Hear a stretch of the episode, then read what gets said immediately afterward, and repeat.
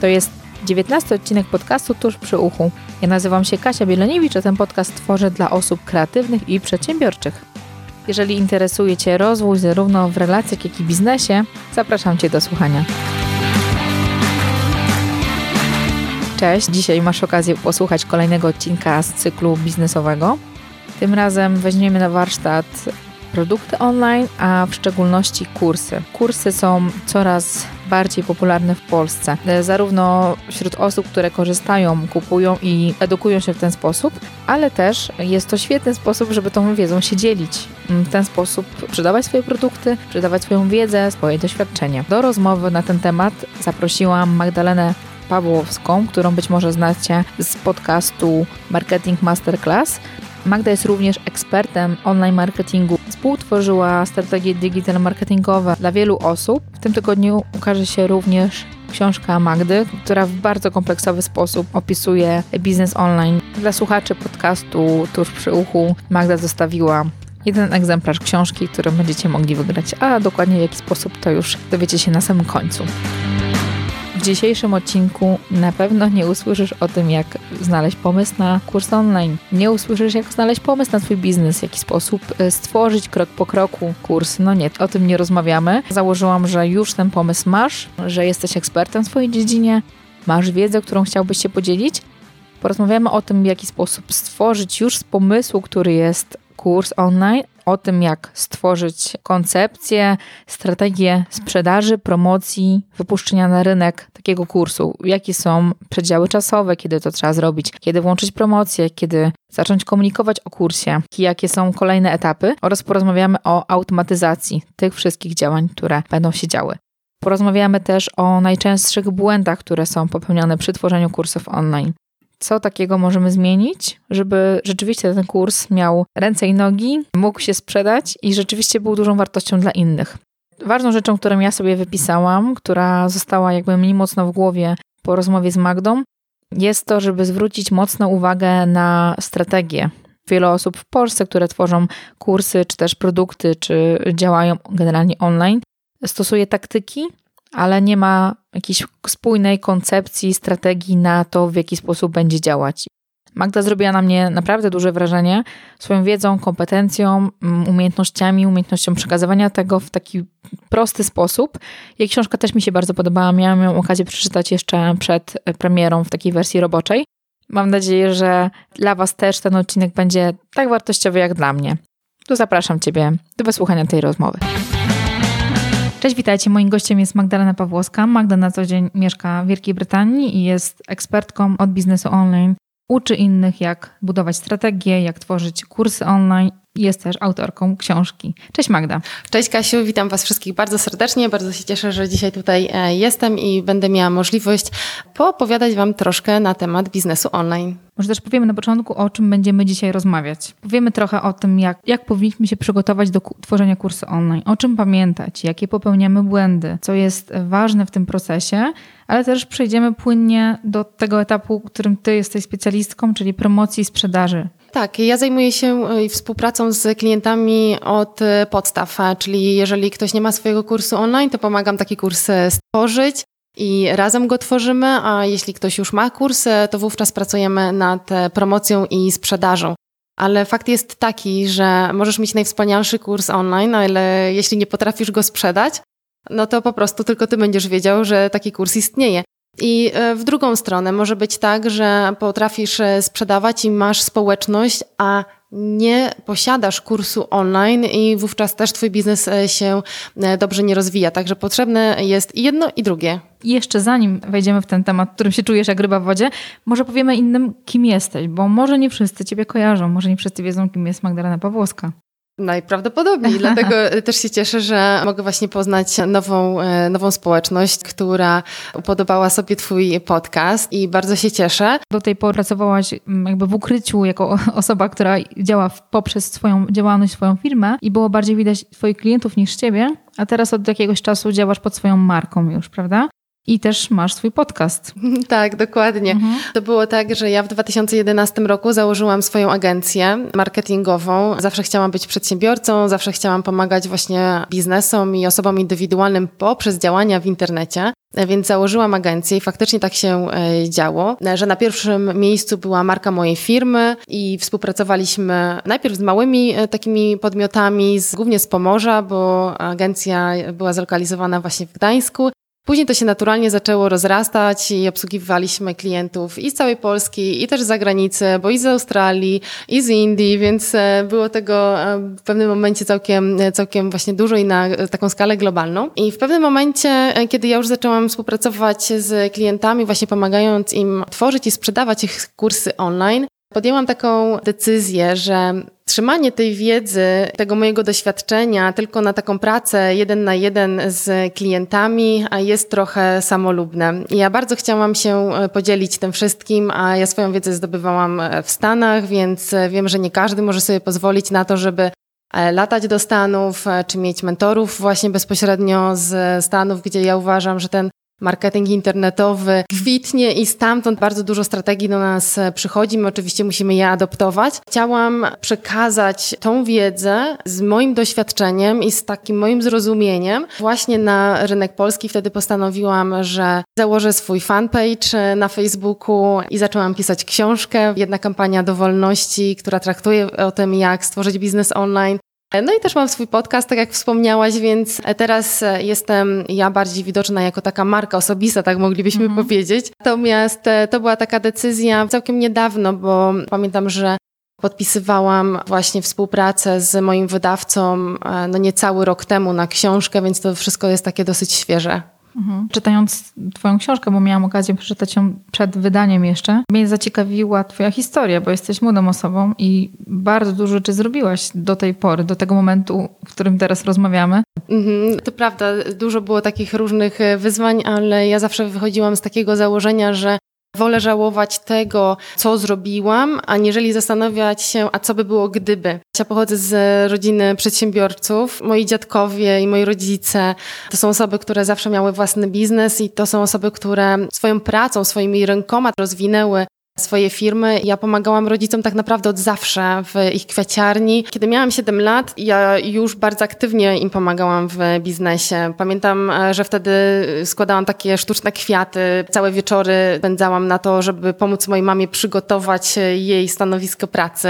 Jak miałam 9 lat, to razem z pracownikami wyjeżdżałam na taki miejski rynek i tak naprawdę od siódmej rano już byłam na stanowisku.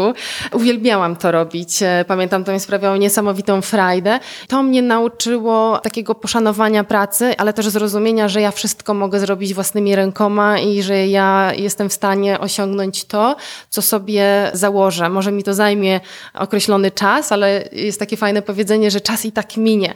Więc po prostu to realizowałam i w pewnym momencie, jak byłam na studiach, ja nie byłam studentką piątkową, tak? Byłam taką studentką powiedzmy czwórkową, mhm. No ale żeby dostać się na stypendium e, do Stanów, bo właśnie w ten sposób poleciałam do e, Stanów na studia, no trzeba mieć bardzo dobre wyniki. Natomiast y, ja wiedziałam, że ja i tak to jakoś zrobię, więc e, poszłam na tą rozmowę, dostałam się właśnie na te studia. I tak jak powiedziałaś, ja wtedy pojechałam, to był rok 2008, nie było wtedy jeszcze czegoś takiego jak Google Translator. A mój angielski był na dobrym poziomie, ale jednak studiowanie w języku angielskim to było zupełnie coś innego. I ja pamiętam, miałam taki żółty słowniczek polsko-angielski i angielsko-polski. I ja najpierw siedziałam z książkami do psychologii społecznej w języku angielskim i z tym moim małym słowniczkiem i tłumaczyłam sobie wyrazy, których nie rozumiałam. Później, jak już przetłumaczyłam i zrozumiałam, co tam jest napisane, to jeszcze musiałam to zrozumieć w ogóle pod kątem takim psychologicznym, ale ja byłam tam e, uczennicą, piątko, znaczy studentką piątkową, więc e, przyjechałam, mam nawet gdzieś tam świadectwo właśnie takie z tego semestru, 4A, czyli cztery piątki i jedną, e, jedną B, tam nie pamiętam z jakiego przedmiotu, ale dało się, tak? I ja wtedy znowu sobie udowodniłam, że wszystko jest możliwe. Jeżeli włożymy odpowiednią pracę, to to, co sobie założymy, jest możliwe do osiągnięcia na takim poziomie, jakim Na takim poziomie, no dokładnie, mhm. tak. Wspominałaś o tym, że w pewnym momencie swojego życia stwierdziłeś, że agencja to jest y, fajna rzecz, ale chciałabyś mm, jakby rozdawać swoją wiedzę na większą skalę i mówiłaś też o swoich mentorach, których masz, osób, od których się po prostu uczysz. Możesz zdradzić nam, kto to jest? Od kogo się uczysz? E, jasne. Generalnie ja uczę się, tak jak powiedziałam, w Stanach. E, bardzo często tam e, jeżdżę na konferencje. Jest to minimum dwa razy do roku. Swojego takiego mentora, z którym mam taki prawdziwy mentoring, czyli że rozmawiamy na Skype'ie, konsultujemy moje strategie, czy strategie z klientów, których ja na przykład prowadzę, jeśli mam jakieś takie pytania. To jest Todd Brown z Marketing Automation i to jest niesamowity człowiek, który wychodzi bardzo mocno z strategii, bo e, to, co często się dzieje w marketingu, to przedsiębiorcy podejmują takie działania taktyczne, czyli widzą na przykład, o, ktoś zrobił jakiś webinar, o, ktoś ma jakąś reklamę, o, ktoś tam coś jeszcze i to są takie działania ad hoc taktyczne, które na długą perspektywę po prostu nie działają, bo żadna taktyka nie będzie tak samo skuteczna jak dobrze dobrana strategia. Z Todem uczę się cały czas takiego podejścia mega strategicznego do biznesu, gdzie wiemy, co chcemy zrobić, jak chcemy traktować tego klienta, po co my coś robimy. Bo bardzo mało przedsiębiorców zastanawia się i zadaje sobie takie pytanie, które brzmi po co? Bardzo często jest takie nastawienie, potrzebuję teraz nowych klientów, muszę coś szybko zrobić, a to jest bardzo niewłaściwe działanie, bo straci się wtedy więcej pieniędzy, więcej energii, a efekty będą dużo mniejsze i tak naprawdę jednorazowe. E, oczywiście, jeżeli chodzi o kurs o online, to jest Jeff Walker, to jest Amy Portenfield, e, to jest Russell Branson, z którym przerabiam lejki sprzedażowe, czyli właśnie znowu ta strategia, tak, co my chcemy tak naprawdę tym klientom e, powiedzieć. Ja w swojej książce bardzo dużo mam takich odniesień właśnie do tych osób, od których ja się uczyłam. No, no i oczywiście klasyk, e, czyli mhm. Frank Kern, który dawno, dawno temu przedstawił mi w ogóle zagadnienie automatyzacji edukacji klienta poprzez wysyłanie mu e, takich wartości edukacyjnych. To nie są jedyni eksperci, od których można się uczyć, którzy mają bardzo dogłębne zrozumienie marketingu jakby nie będziemy dzisiaj do końca rozmawiać o tym, jak tworzyć kursy online, czyli o takich podstawowych rzeczach. Skupimy się na tym, czym, czym ty się czujesz najlepiej, czyli sprzedaż i promocja. Każdy kurs online, każda tematyka jest tak różna, że ciężko jest dać taką główną, jedną receptę, ale są pewne elementy kursu, które są i skuteczne, i efektywne, i które powinny się pojawić. Z czego taki kurs powinien się składać? Bardzo dobre pytanie i taka myśl mi przychodzi, dlatego że mm, często osoby, które do mnie przychodzą właśnie z taką potrzebą, żeby pomóc im w tworzeniu kursu, od razu chcą przejść do tego, ok, to co ja mam zrobić, jak ja mam to zrobić, czyli do takiej części mechanicznej, bo my z natury e, jesteśmy leniwi po prostu, jako ludzie. Ja też jestem leniwa. Ja też, ja też, ja też. E, I my bardzo często chcemy po prostu ominąć tą, jak ja mówię, nudną pracę, e, pracę, kiedy się faktycznie zastanowimy nad tym naszym klientem, jaki ten klient jest, e, co on potrzebuje, jakie są jego problemy, jakie są jego ambicje, jakie są jego cele, obiekcje, niespełnione marzenia. No, mam takie jedno ze swoich ulubionych pytań, które lubię zadawać w momencie, kiedy poznaję tą grupę docelową. O czym myśli ten mój niektórzy mówią awatar, persona, czyli o czym myśli ten mój idealny klient, kiedy nie może zasnąć w nocy. Czyli on, ja sobie go wyobrażam po prostu, jak on leży i mój na przykład idealny klient ma sen spędzony z powiek, dlatego że on się zastanawia, jak on ma stworzyć ten kurs, czy on mu się sprzeda, czy to ma sens, czy, czy ktoś go w ogóle będzie chciał słuchać, prawda? Więc Pierwszym w ogóle takim punktem wyjścia jest to, żeby odrobić pracę domową i naprawdę poświęcić e, sporo czasu. Niech to będzie nawet kilka dni, kiedy będziesz trawił i przemyśliwał, co tak naprawdę i kim jest ta Twoja grupa docelowa, bo kurs musi być do niej dobrany. I druga taka sprawa, która jest e, kluczowa i fundamentalna, to jest odpowiedź na pytanie, jaki problem rozwiązuje Twój kurs. Mhm. Bo jeżeli twój kurs nie rozwiązuje konkretnego problemu, to tak naprawdę on się nie sprzeda. A jeżeli się sprzeda, to tylko wyłącznie do jakichś zaufanych ludzi, na pewno nie na taką skalę, na jaką każdy z nas by chciał te kursy sprzedawać. Mhm. Bo ludzie e, zapłacą za rozwiązanie konkretnego problemu. Ja zawsze mówię, jeden kurs, jedna grupa docelowa, jeden problem. Problem może być złożony, bo tak jak na przykład uczę, jak e, wiesz, e, stworzyć biznes w oparciu o sprzedaż produktów online, to tam jest dużo rzeczy, budowa listy mailingowej, marketingowej, stworzenie kursu i tak dalej, i tak dalej. Natomiast jest y, problem jeden – stworzyć ten biznes online, który funkcjonuje. Mhm. A więc to są te rzeczy, które trzeba odrobić. No a później, jeżeli chodzi o, to, rzecz, o tą rzecz taką mechaniczną, czyli jeżeli chcemy, żeby nasz kurs był wartościowy, to ja mega sugeruję to, żeby nagrywać wideo. Dlatego, że jeżeli ty jesteś na wideo jako ekspert i tłumaczysz, to od razu nawiązujesz relacje z swoimi odbiorcami. Więc e, jeżeli ktoś nie boi się kamery, tak, nie jest to dla niego jakieś wielkie wyzwanie, chociaż tutaj bym zrobiła gwiazdkę, bo mam takich studentów, którzy mówili, że się nie nadają, że oni nigdy nie zrobią Facebook Live'a, bo to były ich ograniczające przekonania.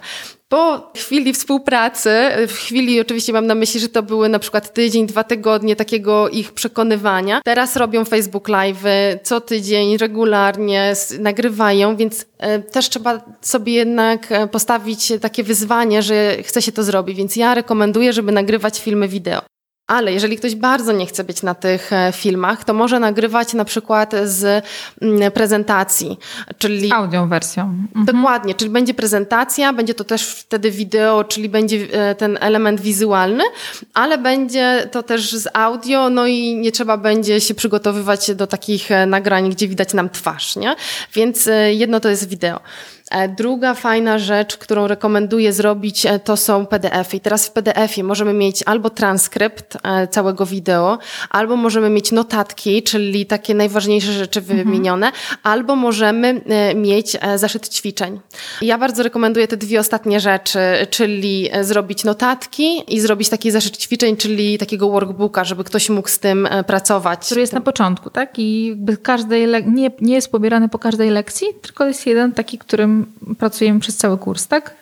To zależy, bo zobacz Kasiu, jeżeli e, byłoby tak, że Twój kurs online byłby e, kilkumodułowy, czyli na przykład Twój kurs online składałby się z czterech modułów i chciałabyś każdy moduł udostępniać e, zawsze co etapami. tydzień, etapami, mhm. mhm. to wówczas musisz ten zaszyt ćwiczeń podzielić na te etapy i udostępniasz tylko i wyłącznie ten zaszyt ćwiczeń, który obejmuje ten jeden etap, czyli ten jeden moduł, a za tydzień znowu kolejny. Natomiast jeżeli udostępniasz wszystko od razu, to jak najbardziej może, e, może ten e, zaszyt ćwiczeń, taki workbook właśnie być w ten sposób dostępny. E, no i fajnie też mieć audio, prawda? Bo ludzie lubią też słuchać, kiedy jadą samochodem, kiedy są w podróży. Wtedy nie zawsze jest tak dobry zasięg internetu, żeby mogli oglądać wideo. A jak kierują, to lepiej, żeby się skupili na drodze. A więc fajnie jest, jak już mamy nawet nagrane to wideo, to wyciągnąć tą ścieżkę audio i też wrzucić z możliwością do pobrania. To na pewno sprawi, że ten kurs będzie pełniejszy, że on będzie bardziej atrakcyjny dla naszego klienta i zamiast mówić mu tylko, hej, mam kurs online i to są wideo, to mu powiemy, słuchaj, mam kurs online, to są wideo, to są transkrypty, to są notatki, to są zaszyty ćwiczeń, to są audio, no to od razu robi to zupełnie inne wrażenie. Mhm. Dok dokładnie. Dobrze, że to powiedziałaś, zaznaczyłaś. Mm, słuchacze, którzy myślą nad swoim kursem online, jakby etap tego, czy mają coś wartościowego, czy nie, to już mają za sobą, tak? I jakby do takich osób ten odcinek kieruje. Ale dla mnie też ważną rzeczą, bo ja przygotowując swój kurs, kilka razy sprawdzam, czy te lekcje, które są zrobione, czy one nie są za trudne, bo łatwo jest napakować ten kurs z dużą ilością wiedzy, ćwiczeń, y, materiałów, a żeby on był efektywny, to musi chyba być taki w miarę prosty, żeby ta wiedza, która jest na tym kursie, czyli ten cel, który mamy, ten problem, który mamy rozwiązać, żeby był rozwiązany. Jak jakby ocenić, czy nie za dużo czegoś daliśmy, jak ocenić to, czy ten kurs jest po prostu, czy on zadziała, czy będzie skuteczny. Mhm, e, bardzo fajne pytanie. Pierwszy podstawowy taki problem to jest e, zawsze e, przyciążenie naszego odbiorcy, czyli tego naszego kursanta. Czyli to jest popularny problem. Bardzo popularne. I to też jest pierwszy podstawowy taki błąd, że jest za dużo wiedzy. Wówczas kursant na przykład rezygnuje z dokończenia kursu, bo jest przeciążony, więc on uważa, że to jest za trudne i zamiast przejść kurs i faktycznie osiągnąć ten rezultat, to on po 10, 20, 30, 40% po prostu się wyłączy i tego kursu nie, nie, nie dokończy. Czyli my jako autorzy, jako eksperci, którzy stworzyli taki kurs, no jakby do końca nie, nie, nie dowieziemy tego, e, co obiecaliśmy. Mhm. Oczywiście też nie możemy brać odpowiedzialności za to, jak ktoś przechodzi kurs, e, czy poświęcił wystarczającą ilość e, czasu. Natomiast jak najbardziej bierzemy odpowiedzialność za to, jak my ten kurs przygotowujemy. Ja wyróżniam takich pięć rodzajów kursów. Pierwszy rodzaj to jest taki, taki kurs regresyjny, czyli to jest kurs, który wprowadza tak naprawdę więcej zamieszania wśród naszych kursantów niż dobrego. A więc to jest taki kurs na minusie. A drugi rodzaj kursu to jest kurs informacyjny, czyli to jest wtedy, kiedy autor zbiera i daje zbiór informacji. Do końca nie jest to jakoś super posegregowane, więc to też nie jest taki kurs, powiedzmy, który będzie bardzo rozwojowy. Po prostu ułatwi komuś dotarcie do tej informacji, tak? dokładnie, dokładnie tak. Można zrobić kurs informacyjny, e, który będzie segregował też wiedzę, więc e, powiedzmy w tym nawet kursie informacyjnym można wyróżnić kilka takich poziomów, nie? że można to zrobić bardzo fajnie, a można to zrobić po prostu, że zebrać e, w formie jakiegoś raportu, czy kilka raportów i po prostu to sprzedać. Trzeci e, poziom to jest e, kurs, który ma w sobie już systematyzację, czyli autor daje pewne, pewne rozwiązania, daje swoją metodę, swój proces i układa wiedzę w ten sposób, że kursant, czyli student tego kursu przychodzi i faktycznie ma e, duże prawdopodobieństwo dojścia do tego efektu, który został mu obiecany. I e, czwarty poziom to jest implementacja, czyli to są takie kursy, które oprócz tej systematyzacji dają również konkretne e, przykłady i wskazówki, jak coś ma być zastosowane, jak ma to być, no właśnie, wdrożone, czyli daje takie case study różnego rodzaju, będzie dawał narzędzia, będzie e, bardzo mocno ułatwiał przeprowadzenie tego procesu. No i piąty rodzaj kursu to jest kurs taki transformacyjny, czyli coś, co będzie powodowało taką stałą zmianę w osobie, która taki kurs przejdzie. I tutaj bardzo ważna jest społeczność, czyli jeżeli ekspert ma e, społeczność e, do tego kursu, która będzie wspierać również w procesie zmiany. Czyli na grupę na Facebooku, tak? Czy grupę na Facebooku. Forum jakieś. Oczywiście, mhm. tak. I faktycznie, że tam będzie dyskusja, że tam będzie wsparcie, że ci ludzie będą i będą oczywiście te wszystkie elementy z tego kursu systematycznego i e, z tej implementacji, to wówczas mówimy też o takim kursie właśnie transformacyjnym i to jest faktycznie e, taki rodzaj, który e, zapewnia trwałą zmianę. Więc każdy może wybrać tak naprawdę na jakim poziomie chce w tej chwili zrealizować ten kurs. E, nie musimy mieć od razu ambicji, ok, mój kurs będzie od razu dawał transformację. Zróbmy najpierw taki kurs na przykład informacyjne, tak? Albo y, zróbmy ten chociażby, żeby był ten system, czyli twoja autorska metoda. Ale znowu, żeby była autorska metoda, to już y, musisz trochę pracować w tym temacie. To raczej rzadko tak będzie, że y, pracujesz na przykład w pewnym obszarze przez pół roku i już masz swoją metodę. Chociaż oczywiście to się zdarza, jak najbardziej, ale zazwyczaj jest to, ta metoda się tworzy w momencie pracy w danym obszarze.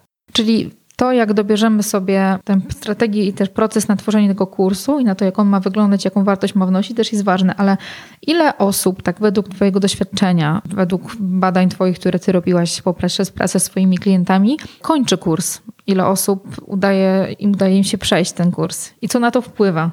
Mhm, y, prawda jest taka, że nie wszyscy przechodzą y, kursy do końca. I y, no niektórzy kupują, mają nałogowi kupowacze kursów i kupują książki, kurs i tak dalej. Ale to tak jest, ale mhm. wiesz, e, Kasia, ja też e, taka byłam, bo ja, ja potrafi... tak ja potrafiłam, nawet powiedziałam, że byłam, ja taka na pewno też jeszcze jestem.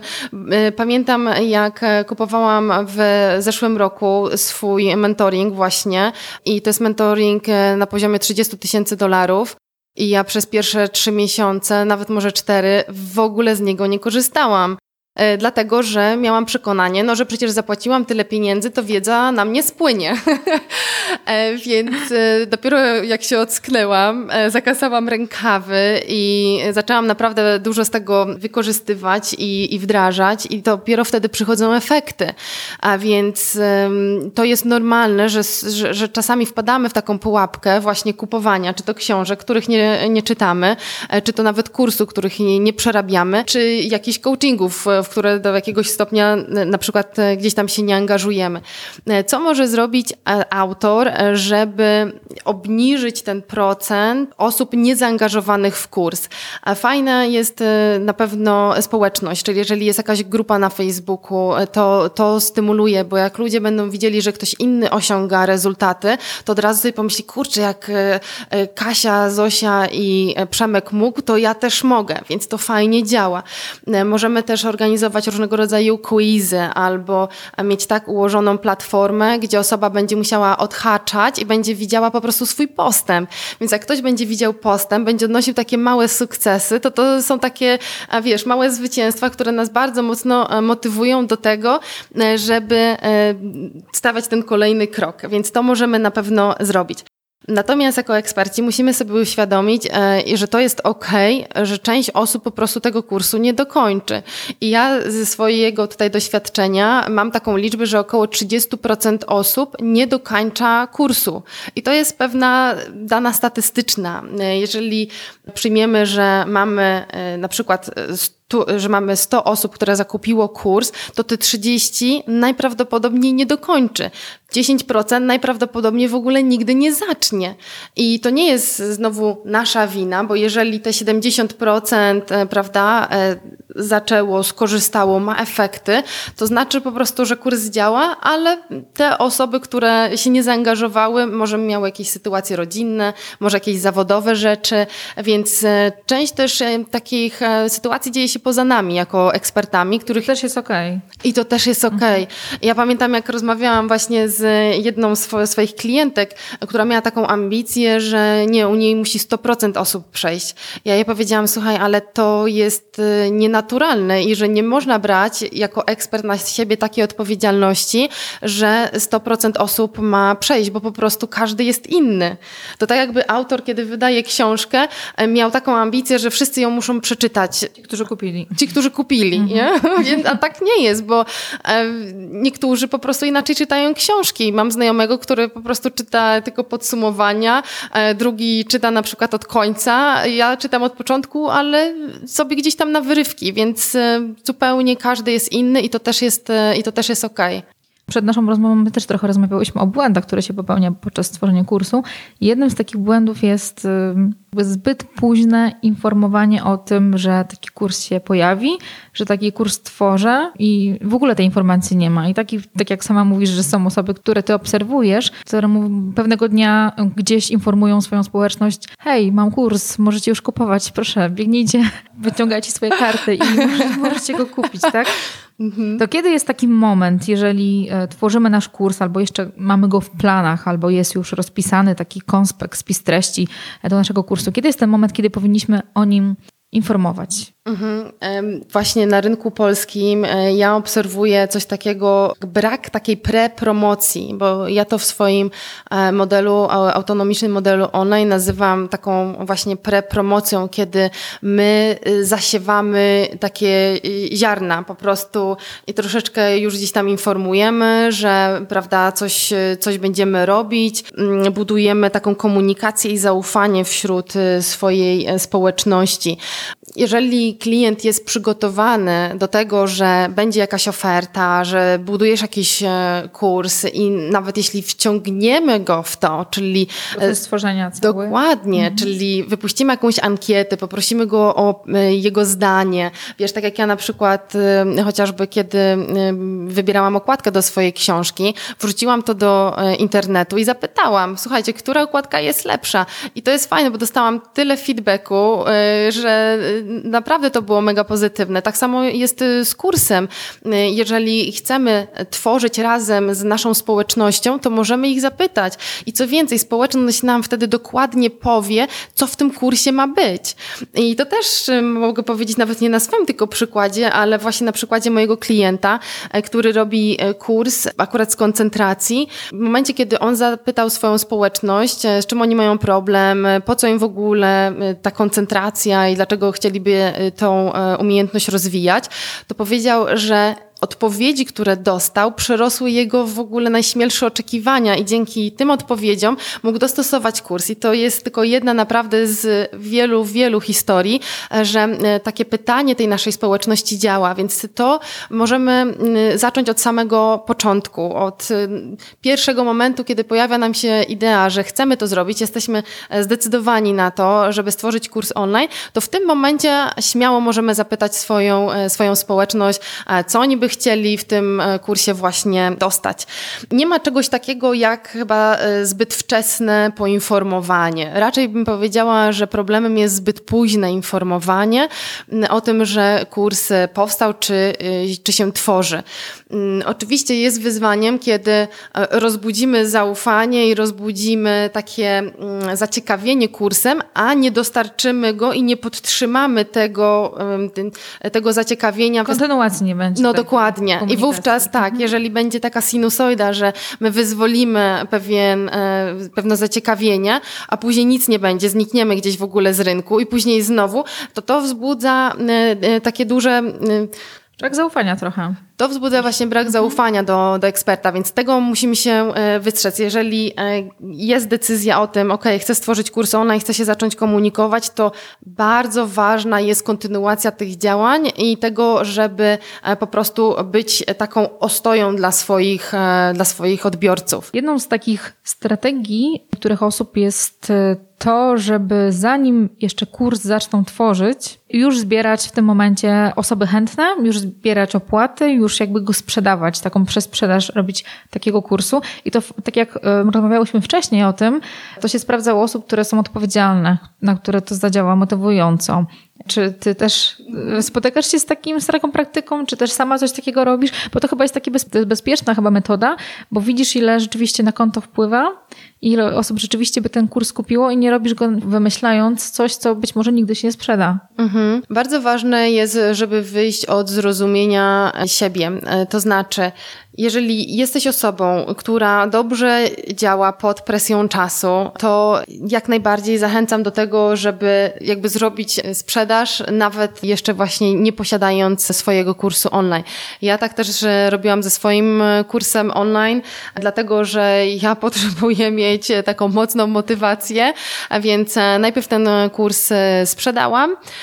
Zbierałam wtedy 10 osób właśnie, które chciałam, żeby były w tym kursie i po prostu dużo lepiej mi się pracowało, kiedy wiedziałam, że po pierwsze e, mam deadline właśnie na zrobienie tego kursu, a po drugie miałam e, kasę na koncie, więc e, to była świetna dla mnie motywacja. Jeżeli faktycznie tutaj jest taka osoba, która będzie dobrze działać pod tą presją czasu, to to jest bardzo dobre rozwiązanie, bo a wtedy zrobisz ten kurs dużo szybciej. Też są takie formuły kursów, że wcale nie musimy nagrywać filmików, bo część na przykład z moich studentów dostarcza swoje kursy poprzez webinary, więc e, nie musisz spędzać e, kilku godzin w studio czy gdzieś tam nagrywać u siebie w domu, a możesz e, zapraszać swoich studentów na webinary i na tych webinarach dostarczać konkretną wiedzę. Później te webinary udostępniać, żeby oni je mieli właśnie na jakiejś takiej stronie membership, czyli stronie członkowskiej i to też jest ok, także tutaj tych rozwiązań jest bardzo dużo. Też słyszałam o takiej formule, nawet, że sprzedaje się kurs, i całą komunikację prowadzi się na zamkniętej grupie na Facebooku, nie? Czyli nawet nie ma tej strony takiej członkowskiej, czyli tak naprawdę koszt wyprodukowania kursu jest zerowy. No, korzystasz z Facebooka, wrzucasz tam wszystkich ludzi do tej, do tej zamkniętej grupy, tam im publikujesz e, albo filmiki, albo w ogóle robisz Facebook Live, czyli te transmisje na żywo i tak naprawdę nie masz żadnych e, kosztów e, z utrzymaniem platformy, czy właśnie z zarządzaniem kontaktem open z, z Twoimi kursantami, bo wszyscy są tam zgromadzeni. Ale znowu, nie jest to dobra strategia dla każdego, bo mam takich studentów, którzy mówią, Magda, absolutnie to nie jest dla mnie, bo ja chcę mieć taki trochę samograj, czyli e, chcą nagrać wcześniej kurs, wrzucić go na platformę, sprzedać i jakby nie mieć, e, nie zajmować się tym, bo są bardzo aktywni zawodowo i po prostu nie mają, wiesz, czasu, żeby być e, tak bardzo aktywni i zaangażowani cały czas, kiedy ktoś kupuje ich kurs.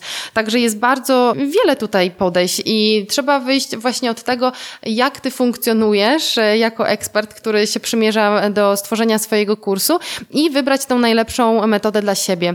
Okej, okay. dużo rzeczy już powiedzieliśmy. To ustalamy sobie między sobą, że ma, mamy kurs, kurs jest stworzony, jest wstępnie przetestowany, uważamy, że nie jest ok. To jaką strategię możemy przyjąć na promocję i na sprzedaż? Ile wcześniej powinniśmy zacząć to robić? Od, od czego powinniśmy zacząć i jaki okres przed tym, jak damy informację, że kurs startuje, możecie już kupować, powinniśmy zacząć coś działać. Mhm. Ja mam swoją e, metodologię do tego, która właśnie nazywa się autonomiczny model online. Mhm. E, on składa się z pięciu elementów. Pierwsza jest prepromocja, którą zaczynamy, e, jeżeli jesteśmy świeżymi ekspertami, to trzy miesiące przed tym, jak wypuszczamy kurs.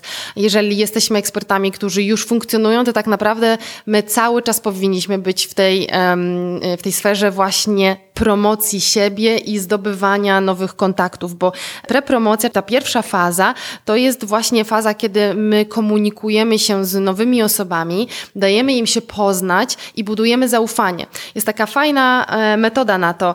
Poznaj mnie, polub mnie, zaufaj mi i wtedy dopiero zapłać mi. Mhm.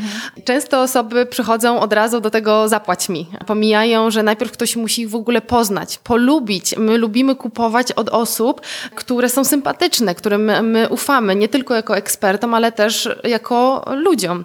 Więc to jest bardzo ważne, żeby dać się poznać nie tylko z tej perspektywy takiej, ja bardzo profesjonalna osoba i w ogóle mucha nie siada, bo nikt taki nie jest. Jeżeli ktoś się na takiego maluje, to tak naprawdę jakąś część siebie chowa i jej nie pokazuje, a to ludzie czują, bo bardzo ważna jest taka autentyczność. Każdy z nas lubi, jak po prostu drugi człowiek jest człowiekiem.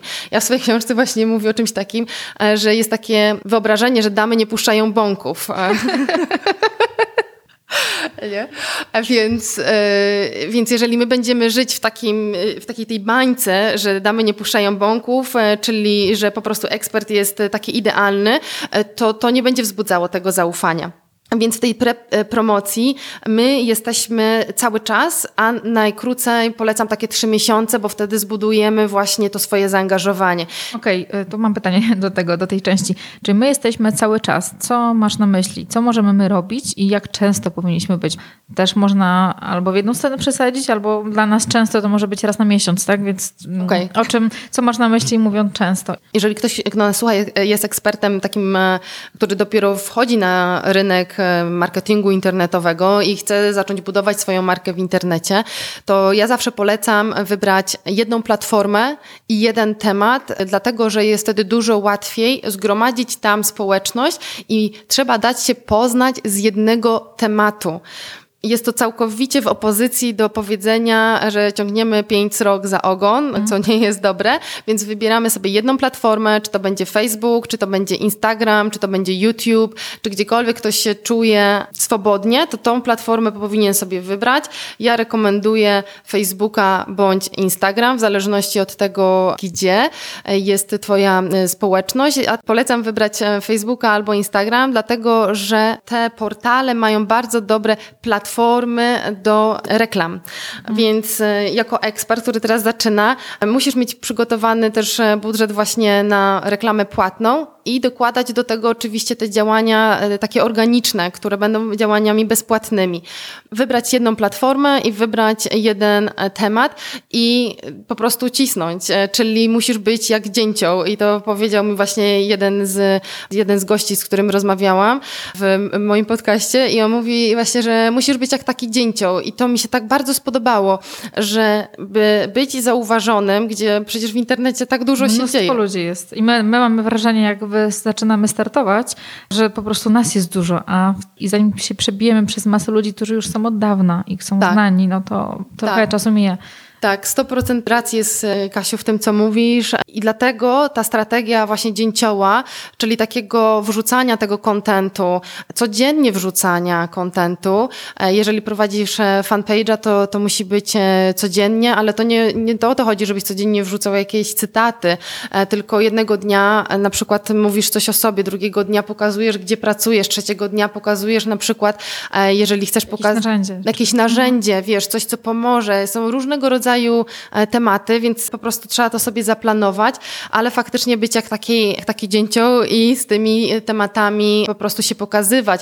Do tego mamy teraz e, przecież transmisję na Facebooku, tak? czyli funkcja Facebook Live. Facebook bardzo mocno promuje wideo, jakby dodaje nam troszeczkę tego zasięgu i dlatego ja bardzo rekomenduję po prostu wziąć, wykorzystać i zacząć robić takie Facebook Live albo wrzucać wideo, e, żeby wykorzystywać te narzędzia, które teraz faktycznie faktycznie działają najskuteczniej. Okej, okay, czyli pierwszy etap, pierwszą tak. fazę mamy ze sobą. Tak, e- czyli budujemy społeczność tak naprawdę w tej pierwszej fazie e, prepromocji. W drugiej fazie mamy, ja to nazywam fazą prekampanii. To jest już faza wtedy, kiedy zaczynamy wchodzić w ten okres, że chcemy sprzedać kurs, czyli e, to jest na przykład na 10 dni przed otwarciem sprzedaży, czyli wchodzimy wtedy w, w taką fazę już e, kampanijną, prawda, i jesteśmy nastawieni na to. Ja e, to lubię robić poprzez trzy takie zorganizowane albo właśnie transmisje na Facebooku, albo wideo, które są wcześniej nagrane i w tych wideach, w tych transmisjach na Facebooku my pokazujemy problem, bo znowu ludzie kupią kurs, który będzie odpowiadał i rozwiązywał ich konkretny problem. Więc my musimy najpierw e, pokazać im ten problem. Część z naszych osób na przykład będą nieświadome tego, że mają konkretny problem i chcą go rozwiązać a więc e, musimy trochę im e, rozjaśnić tą sytuację. I to jest naszym zadaniem. Ja tak e, bardzo lubię właśnie tak wychodzić z tego założenia, że to my jako mm, twórcy kursów jesteśmy odpowiedzialni za to, czy my dotrzemy do naszej grupy docelowej, czy nie, bo przysłowiowy Jan Kowalski, który ma ten problem, to nie jest jego zadaniem nas znaleźć, tylko to naszym zadaniem, jako takich powiedzmy codziennych marketerów, bo każdy z nas jest, tak jak się mówi, każdy z nas jest sprzedawcą czy marketerem, to naszym zadaniem jest znaleźć Jana i mu pokazać, hej, ja jestem osobą godną zaufania, tutaj masz e, mój produkt, e, jak z niego skorzystasz, rozwiążesz konkretny problem. Ja to właśnie przedstawiam w formie takich trzech wideo, to mogą być właśnie te trzy transmisje, w których nakreślamy konkretny problem i mówimy, że my jesteśmy ekspertami w tym, aby ten problem e, pomóc e, rozwiązać. I trzecia faza to jest faza e, kampanii, czyli otwieramy sprzedaż. I tutaj tak naprawdę są dwie możliwości. Albo jest sprzedaż kilkudniowa, albo jest sprzedaż ciągła kursu. To może trochę na tym temacie się zatrzymamy, bo można zaobserwować na rynku, że część osób decyduje się na tą sprzedaż dwa razy w roku, trzy razy w roku i to ma na pewno swoje plusy, ale też ma minusy na pewno, bo ten kurs nie jest dostępny zawsze, od czego to zależy? Bo rozumiem, że to może zależeć od tego, że na przykład ja mam czas i przestrzeń zająć się dwa razy w roku grupą, bo też to, o czym mówiliśmy, żeby też sprawdzać efektywność, to trzeba tą grupą, grupą się opiekować i możemy wtedy być dla nich dostępni w tym czasie i ich prowadzić. A sprzedaż ciągła mm, jest już troszeczkę na czym innym polega i pewnie może też inne kursy można nią sprzedawać, takie bardziej um, samoobsługowe. Nie wiem, czy można mhm. tak powiedzieć, że kurs jest tak, samoobsługowy. Jak najbardziej. To będą wtedy te kursy na przykład e, bardzo takie techniczne albo informacyjne, nieprocesowe. Chociaż też, e, też jak najbardziej można. Ja jestem wielką fanką e, tworzenia takich kampanii właśnie kilkudniowych, szczególnie jeśli mamy do sprzedania kurs, który jest kursem takim właśnie procesowym, czyli kiedy my chcemy faktycznie przeprowadzić tych naszych studentów, klientów E, przez konkretny proces i chcemy im w tym towarzyszyć. Czyli na przykład wiemy, że chcemy do tego kursu dodać na przykład cotygodniowe Facebook Live na zamkniętej grupie albo jakieś webinary tylko dla kursantów, więc jeśli chcemy coś takiego zrobić, no to wówczas potrzebujemy, aby wszyscy byli zebrani w tym samym momencie. Wielkim plusem e, również e, tej sprzedaży kilkudniowej jest deadline. To jest najlepszy wyzwalacz sprzedaży. Jest kilka wyzwalaczy sprzedaży, to jest najbardziej skuteczny. E, zwróćmy uwagę na to, że jeżeli mamy deadline na zrobienie jakiegoś projektu w naszym normalnym, codziennym życiu, prawda, gdzieś trzeba pójść na czas, y, trzeba coś wysłać na czas, jakąś prezentację, zapisać się, zawsze jesteśmy najbardziej efektywni, kiedy jest już bardzo blisko tego terminu. Ja jestem osobą, która naprawdę wiele potrafi zrobić, kiedy jest już bardzo blisko i to nawet nie chodzi o działanie na ostatnią chwilę, ale naprawdę wtedy jesteśmy najbardziej efektywni. Mobilizujemy się po prostu. Mobilizujemy Trzeba się. zrobić Dokładnie. Na studia, prawda, jeśli chcemy zdawać, to też są deadline. Tak jak funkcjonuje człowiek, to jeśli jest deadline, to on podejmuje akcję. Jeżeli nie ma tego terminu ostatecznego, kiedy ma podjąć decyzję, to on tą decyzję będzie odraczał w czasie. W związku z tym, jeżeli my chcemy, żeby on kupił nasz kurs online, a nie damy mu deadline'u, nie damy mu takiego mocnego powodu, dla którego on ten kurs online ma kupić, no to powstaje pytanie, to po co on ma go kupić? Ja bardzo, bardzo lubię te właśnie kampanie, gdzie jest sprzedaż kilkudniowa, bo wtedy po prostu mobilizujemy wszystkich, którzy są w naszej społeczności do tego, żeby podjęli decyzję. W sprzedaży tej właśnie ciągłej, to co ja obserwuję na polskim rynku, to jest jeszcze tak, że do końca nie ma tego zrozumienia, że i tak trzeba dać jakiś powód do tej decyzji. Więc to, co ja z kolei rekomenduję swoim klientom i co z nimi robię, to zawsze wymyślamy jakiegoś rodzaju atrakcje, które i tak mają ten deadline. Czyli jeżeli chcesz teraz y, skorzystać z tego kursu, to na przykład otrzymasz ten bonus, ale tylko jeśli zdecydujesz się do jakiegoś tam terminu. E, jeżeli się zdecydujesz później, to na przykład tego bonusu już nie będzie, więc ktoś może się tak właśnie zdecydować. Ale też fajnie jest mieć e, takie kursy po prostu na swojej stronie internetowej, e, które będą na stałe tam zawieszone, takie właśnie jak też wcześniej powiedziałaś, takie może bardziej techniczne, samoobsługowe, że ktoś e, szuka konkretnego rozwiązania, na przykład, nie wiem, jak zbudować listę mailingową, czy jak e, postawić strony na WordPressie, jak zrobić reklamę na Facebooku, czy na przykład, jeżeli ktoś ma kursy dla mam albo dla kobiet w ciąży, no to nie może czekać ze sprzedażą na przykład dwa razy do roku. No tak. Bo to są takie rzeczy, no, że jesteś w ciąży teraz i masz y, termin za 9 miesięcy, tak? W związku z tym, jeżeli taka osoba by otwierała kurs dwa razy do roku, to, to po prostu traciłaby bardzo dużo klientów. Więc musimy też mieć zrozumienie tego, e, jak funkcjonuje nasza grupa docelowa i do nich dobrać też odpowiednią metodę i odpowiednią strategię sprzedaży tych, mhm. tych kursów. Mhm. To mi tutaj przykład przychodzi do głowy e, Asie Ceplin, która ma kilka kursów takich prostych, plus kilka PDF-ów takich, które można pobrać u siebie. Ona myślę, że ma to fajnie zrobione marketingowo i ma takie, tak jak mówiłyśmy, takie kursy, które wiszą, typu jak tworzyć angażujące treści, jak tworzyć reklamy na Facebooku bodajże, jak tworzyć listę mailingową, takie proste, a te duże Akademia, nie wiem, Akademia Smart Brand, czyli wersja VIP, dużo droższa, w której ją pewnie też mocno angażuje, jest raz na jakiś czas sprzedawana tylko.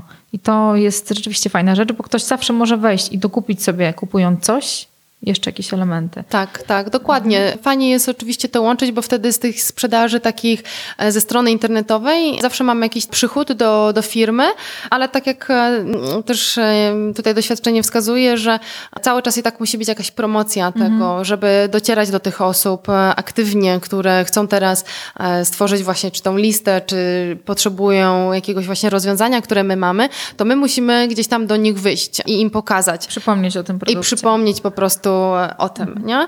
E, ok, czyli mamy tą fazę e, kampanii, czyli tej sprzedaży i sprzedajemy i ona trwa, jeżeli to jest e, sprzedaż kilkudniowa, to powiedzmy od pięciu do dziesięciu, no czasami się wydłuża, natomiast ja nie lubię tego wydłużać, bo później kup teraz staje się nudne dla naszych mhm. klientów, więc taki pięcio, siedmiodniowy, czy no maksymalnie do dziesięciu dni to jest okres taki wystarczający.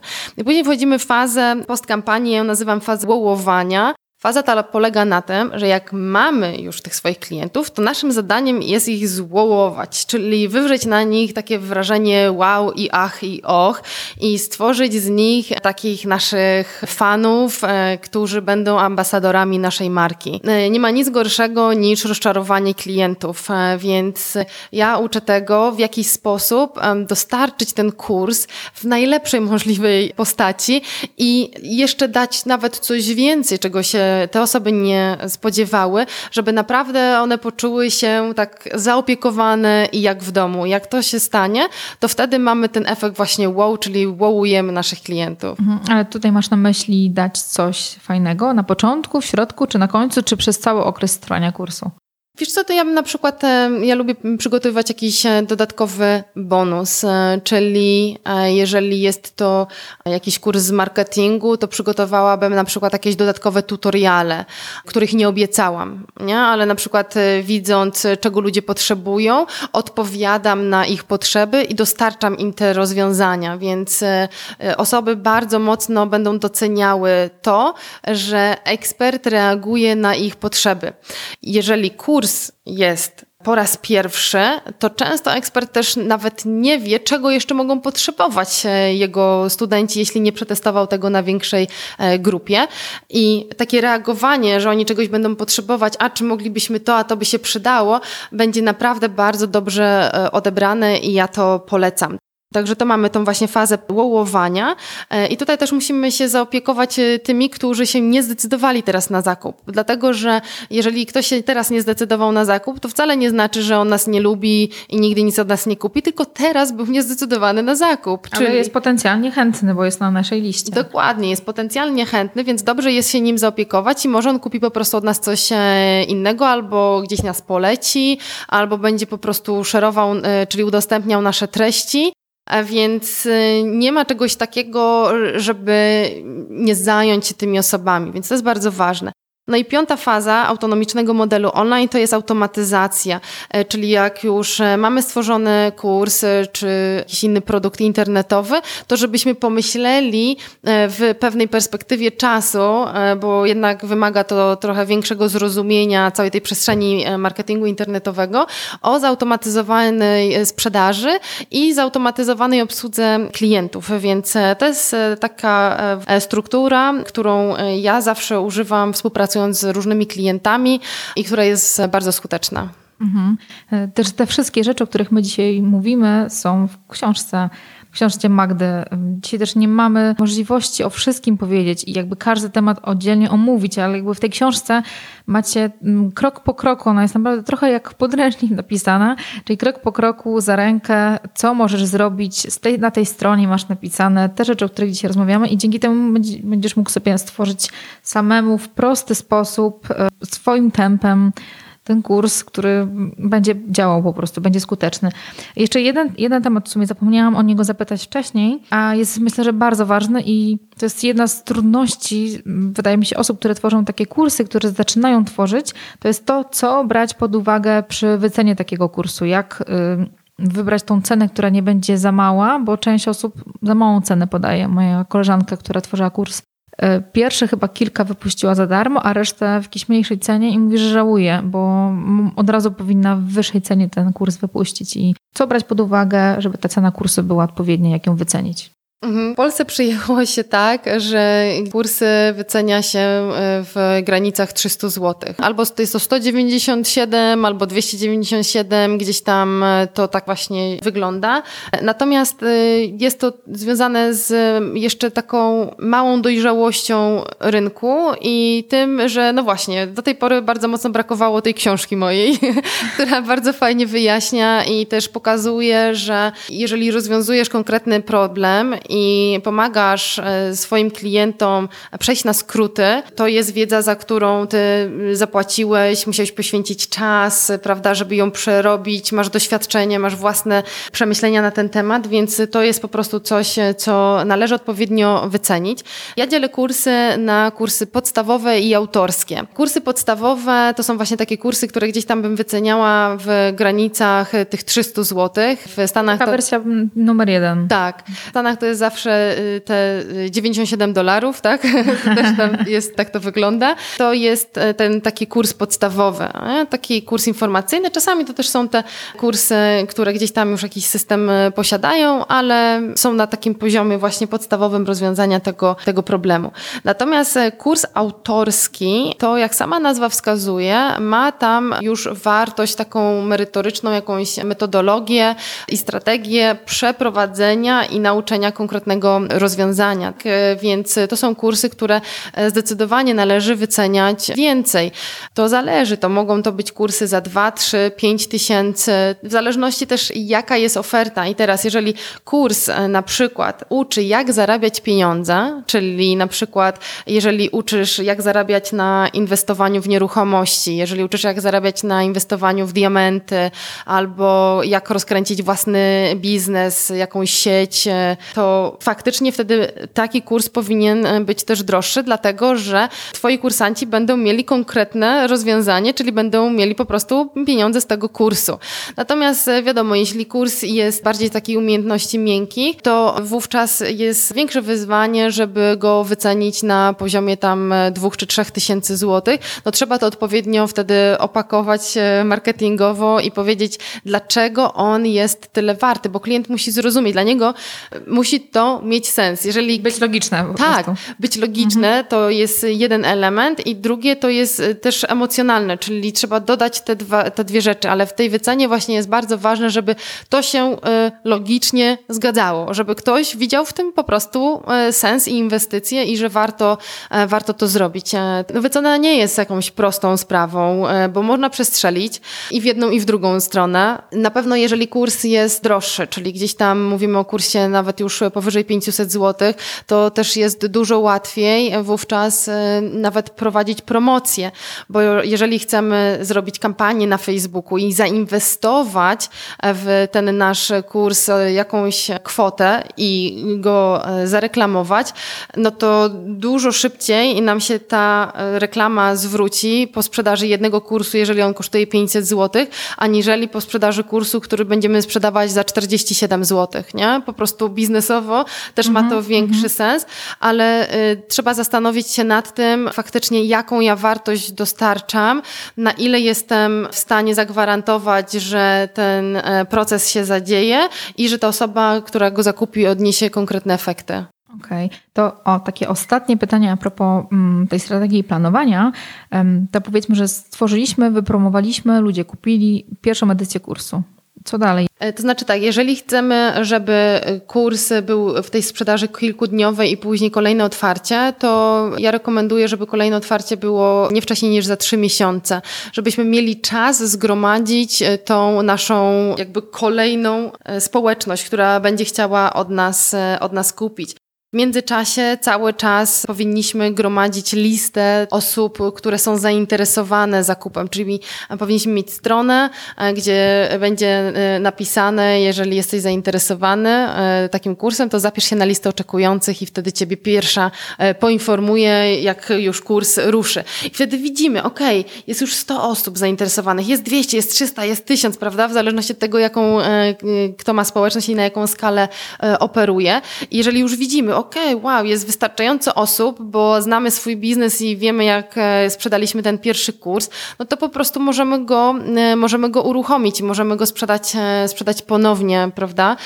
Natomiast nie szybciej bym rekomendowała niż co trzy miesiące, czyli nie szybciej niż co trzy miesiące, i też minimum raz w roku, więc to są takie, to są takie okresy, kiedy faktycznie warto jest sprzedawać. A druga sprawa jest taka, że nie powinniśmy poprzestawać na jednym kursie. Naprawdę warto mieć taką szeroką gamę dla naszych klientów i celujmy, żeby tych kursów mieć pięć, mieć dziesięć nawet, tak? Jakichś takich mniejszych, dlatego, że każdy człowiek jest inny. Jeżeli faktycznie masz taką możliwość i ekspertyzę, że możesz wiele tematów zaprezentować w formie e, takich produktów właśnie internetowych, to warto to zrobić i mieć ofertę. Wówczas e, twój biznes będzie dużo bardziej stabilny, bo będziesz miał z tego trochę sprzedaż, z tego trochę sprzedaż i faktycznie wtedy e, będziesz po prostu prostu miał taki stały przypływ, czyli taki cash flow mm -hmm. dobry mm -hmm. w swojej firmie i e, po prostu będziesz e, spał sobie spokojniej. I tak jak ja zawsze e, mówię, będziesz trochę jeszcze bliżej do tej wolności, czy będziesz jej bardziej doświadczał. No wiadomo, w momencie, kiedy e, stan konta jest e, pozytywny, że nie musisz się gdzieś tam martwić o to, co będzie e, jutro, o to, czy możesz puścić jakąś reklamę, czy nie, tylko po prostu się skupiasz na strategii i na dotarciu do nowych klientów, to to jest takie miejsce, w którym warto być i w którym te działania będą też najbardziej skuteczne. Mamy dla Was jeszcze niespodziankę. Do wygrania dla osoby, która mm, wykona zadanie, które zostawiłam na blogu, w notatkach do tego podcastu, może wygrać jeden egzemplarz książki Jedna kampania do wolności Magdaleny Pawłowskiej. Więc zapraszam na bloga, tam wszystkie informacje o tej książce i więc zapraszam do tego konkursu i bardzo dziękuję Ci Magdo za, za rozmowę, za te informacje, którymi się podzieliłaś. I dziękuję za rozmowę i za energię, jaką też wniosłaś do tego odcinka. Super, dziękuję Ci Kasiu bardzo serdecznie też za zaproszenie i wszystkim, którzy nas słuchali za wysłuchanie. Wielu recenzentów tej książki właśnie mówią, że Oprócz e, naprawdę mega konkretów takich e, typowo marketingowych, e, książkę czyta się ponoć jak dobry kryminał naprawdę bardzo tak płynnie można przejść i przerobić wszystkie te rzeczy. Ona traktuje o tym, jak zbudować biznes online. Także tak jak powiedziałaś, jest to pierwsza tego typu publikacja na, na rynku polskim i uważam, że każdy, kto ją e, zakupi i przejdzie ten proces i wdroży, będzie mógł spokojnie osiągnąć e, bardzo dobre rezultaty w sprzedaży kursów online, ale w ogóle produktów internetowych, bo te strategie, których ja uczę, wykorzysta każdy przedsiębiorca w e, marketingu internetowym. Naprawdę serdecznie zachęcam i zapraszam. I jeżeli ktoś gdzieś tam się waha, czy zrobić kurs online, czy gdzieś tam wyjść na przykład i zacząć się promować, to bym tak powiedziała, powiedziała właśnie, że warto to robić, że warto zacząć e, już dziś, jeśli nie zrobiliśmy tego wczoraj. I odważnie podejść do tematu, bo to nie są teraz e, takie czasy, kiedy możemy stać w kącie i czekać, aż nas znajdą, tylko musimy wyjść, zacząć machać i mówić: hej, my tu jesteśmy, mamy fajny produkt, jesteśmy super ekspertami, znamy się na tym, co robimy i można nam zaufać. A więc serdecznie wszystkich zachęcam właśnie do tego, żeby odważnie wyjść ze swoją marką, ze swoją firmą, no i otworzyć oczywiście kursy kursy, kursy online, produkty internetowe i budować e, ten swój biznes w sieci. Tego życzymy wszystkim. Tego też życzę sobie. Dzięki wielkie. Dzięki za rozmowę. Gościem odcinka była Magdalena Pawłowska. Magda też zostawiła dla Was książkę, o której wspominałam. Jeżeli chcesz ją wygrać, zapraszam Ciebie już teraz na blog www tuż przy uchu łamane na 019, gdzie czeka dla Was zadanie konkursowe. To, co wystarczy zrobić, to wrzucić zdjęcie, jak słuchasz podcastów. To możesz być ty, mogą to być słuchawki na stole, może to być telefon z odpaloną aplikacją, gdzie jest podcast przy uchu. Koncepcja jest dowolna. Jedną osobę nagrodzę książką. I chciałabym podziękować osobom, które zostawiły gwiazdki w iTunes i oczywiście zachęcić, jeżeli Wam się ten podcast podoba, zostawienie swoich recenzji w iTunes. Będzie mi naprawdę bardzo, bardzo, bardzo miło. Nie robię zwiastunu tak jak tradycyjnie kolejnych odcinków, ponieważ zastanawiam się jeszcze nad e, koncepcją, który odcinek będzie w jakiej kolejności, więc jakby zostawię Was teraz trochę w takiej niepewności. Dobrego dnia, dobrego tygodnia Wam życzę i do usłyszenia już kolejny wtorek. Trzymajcie się, cześć!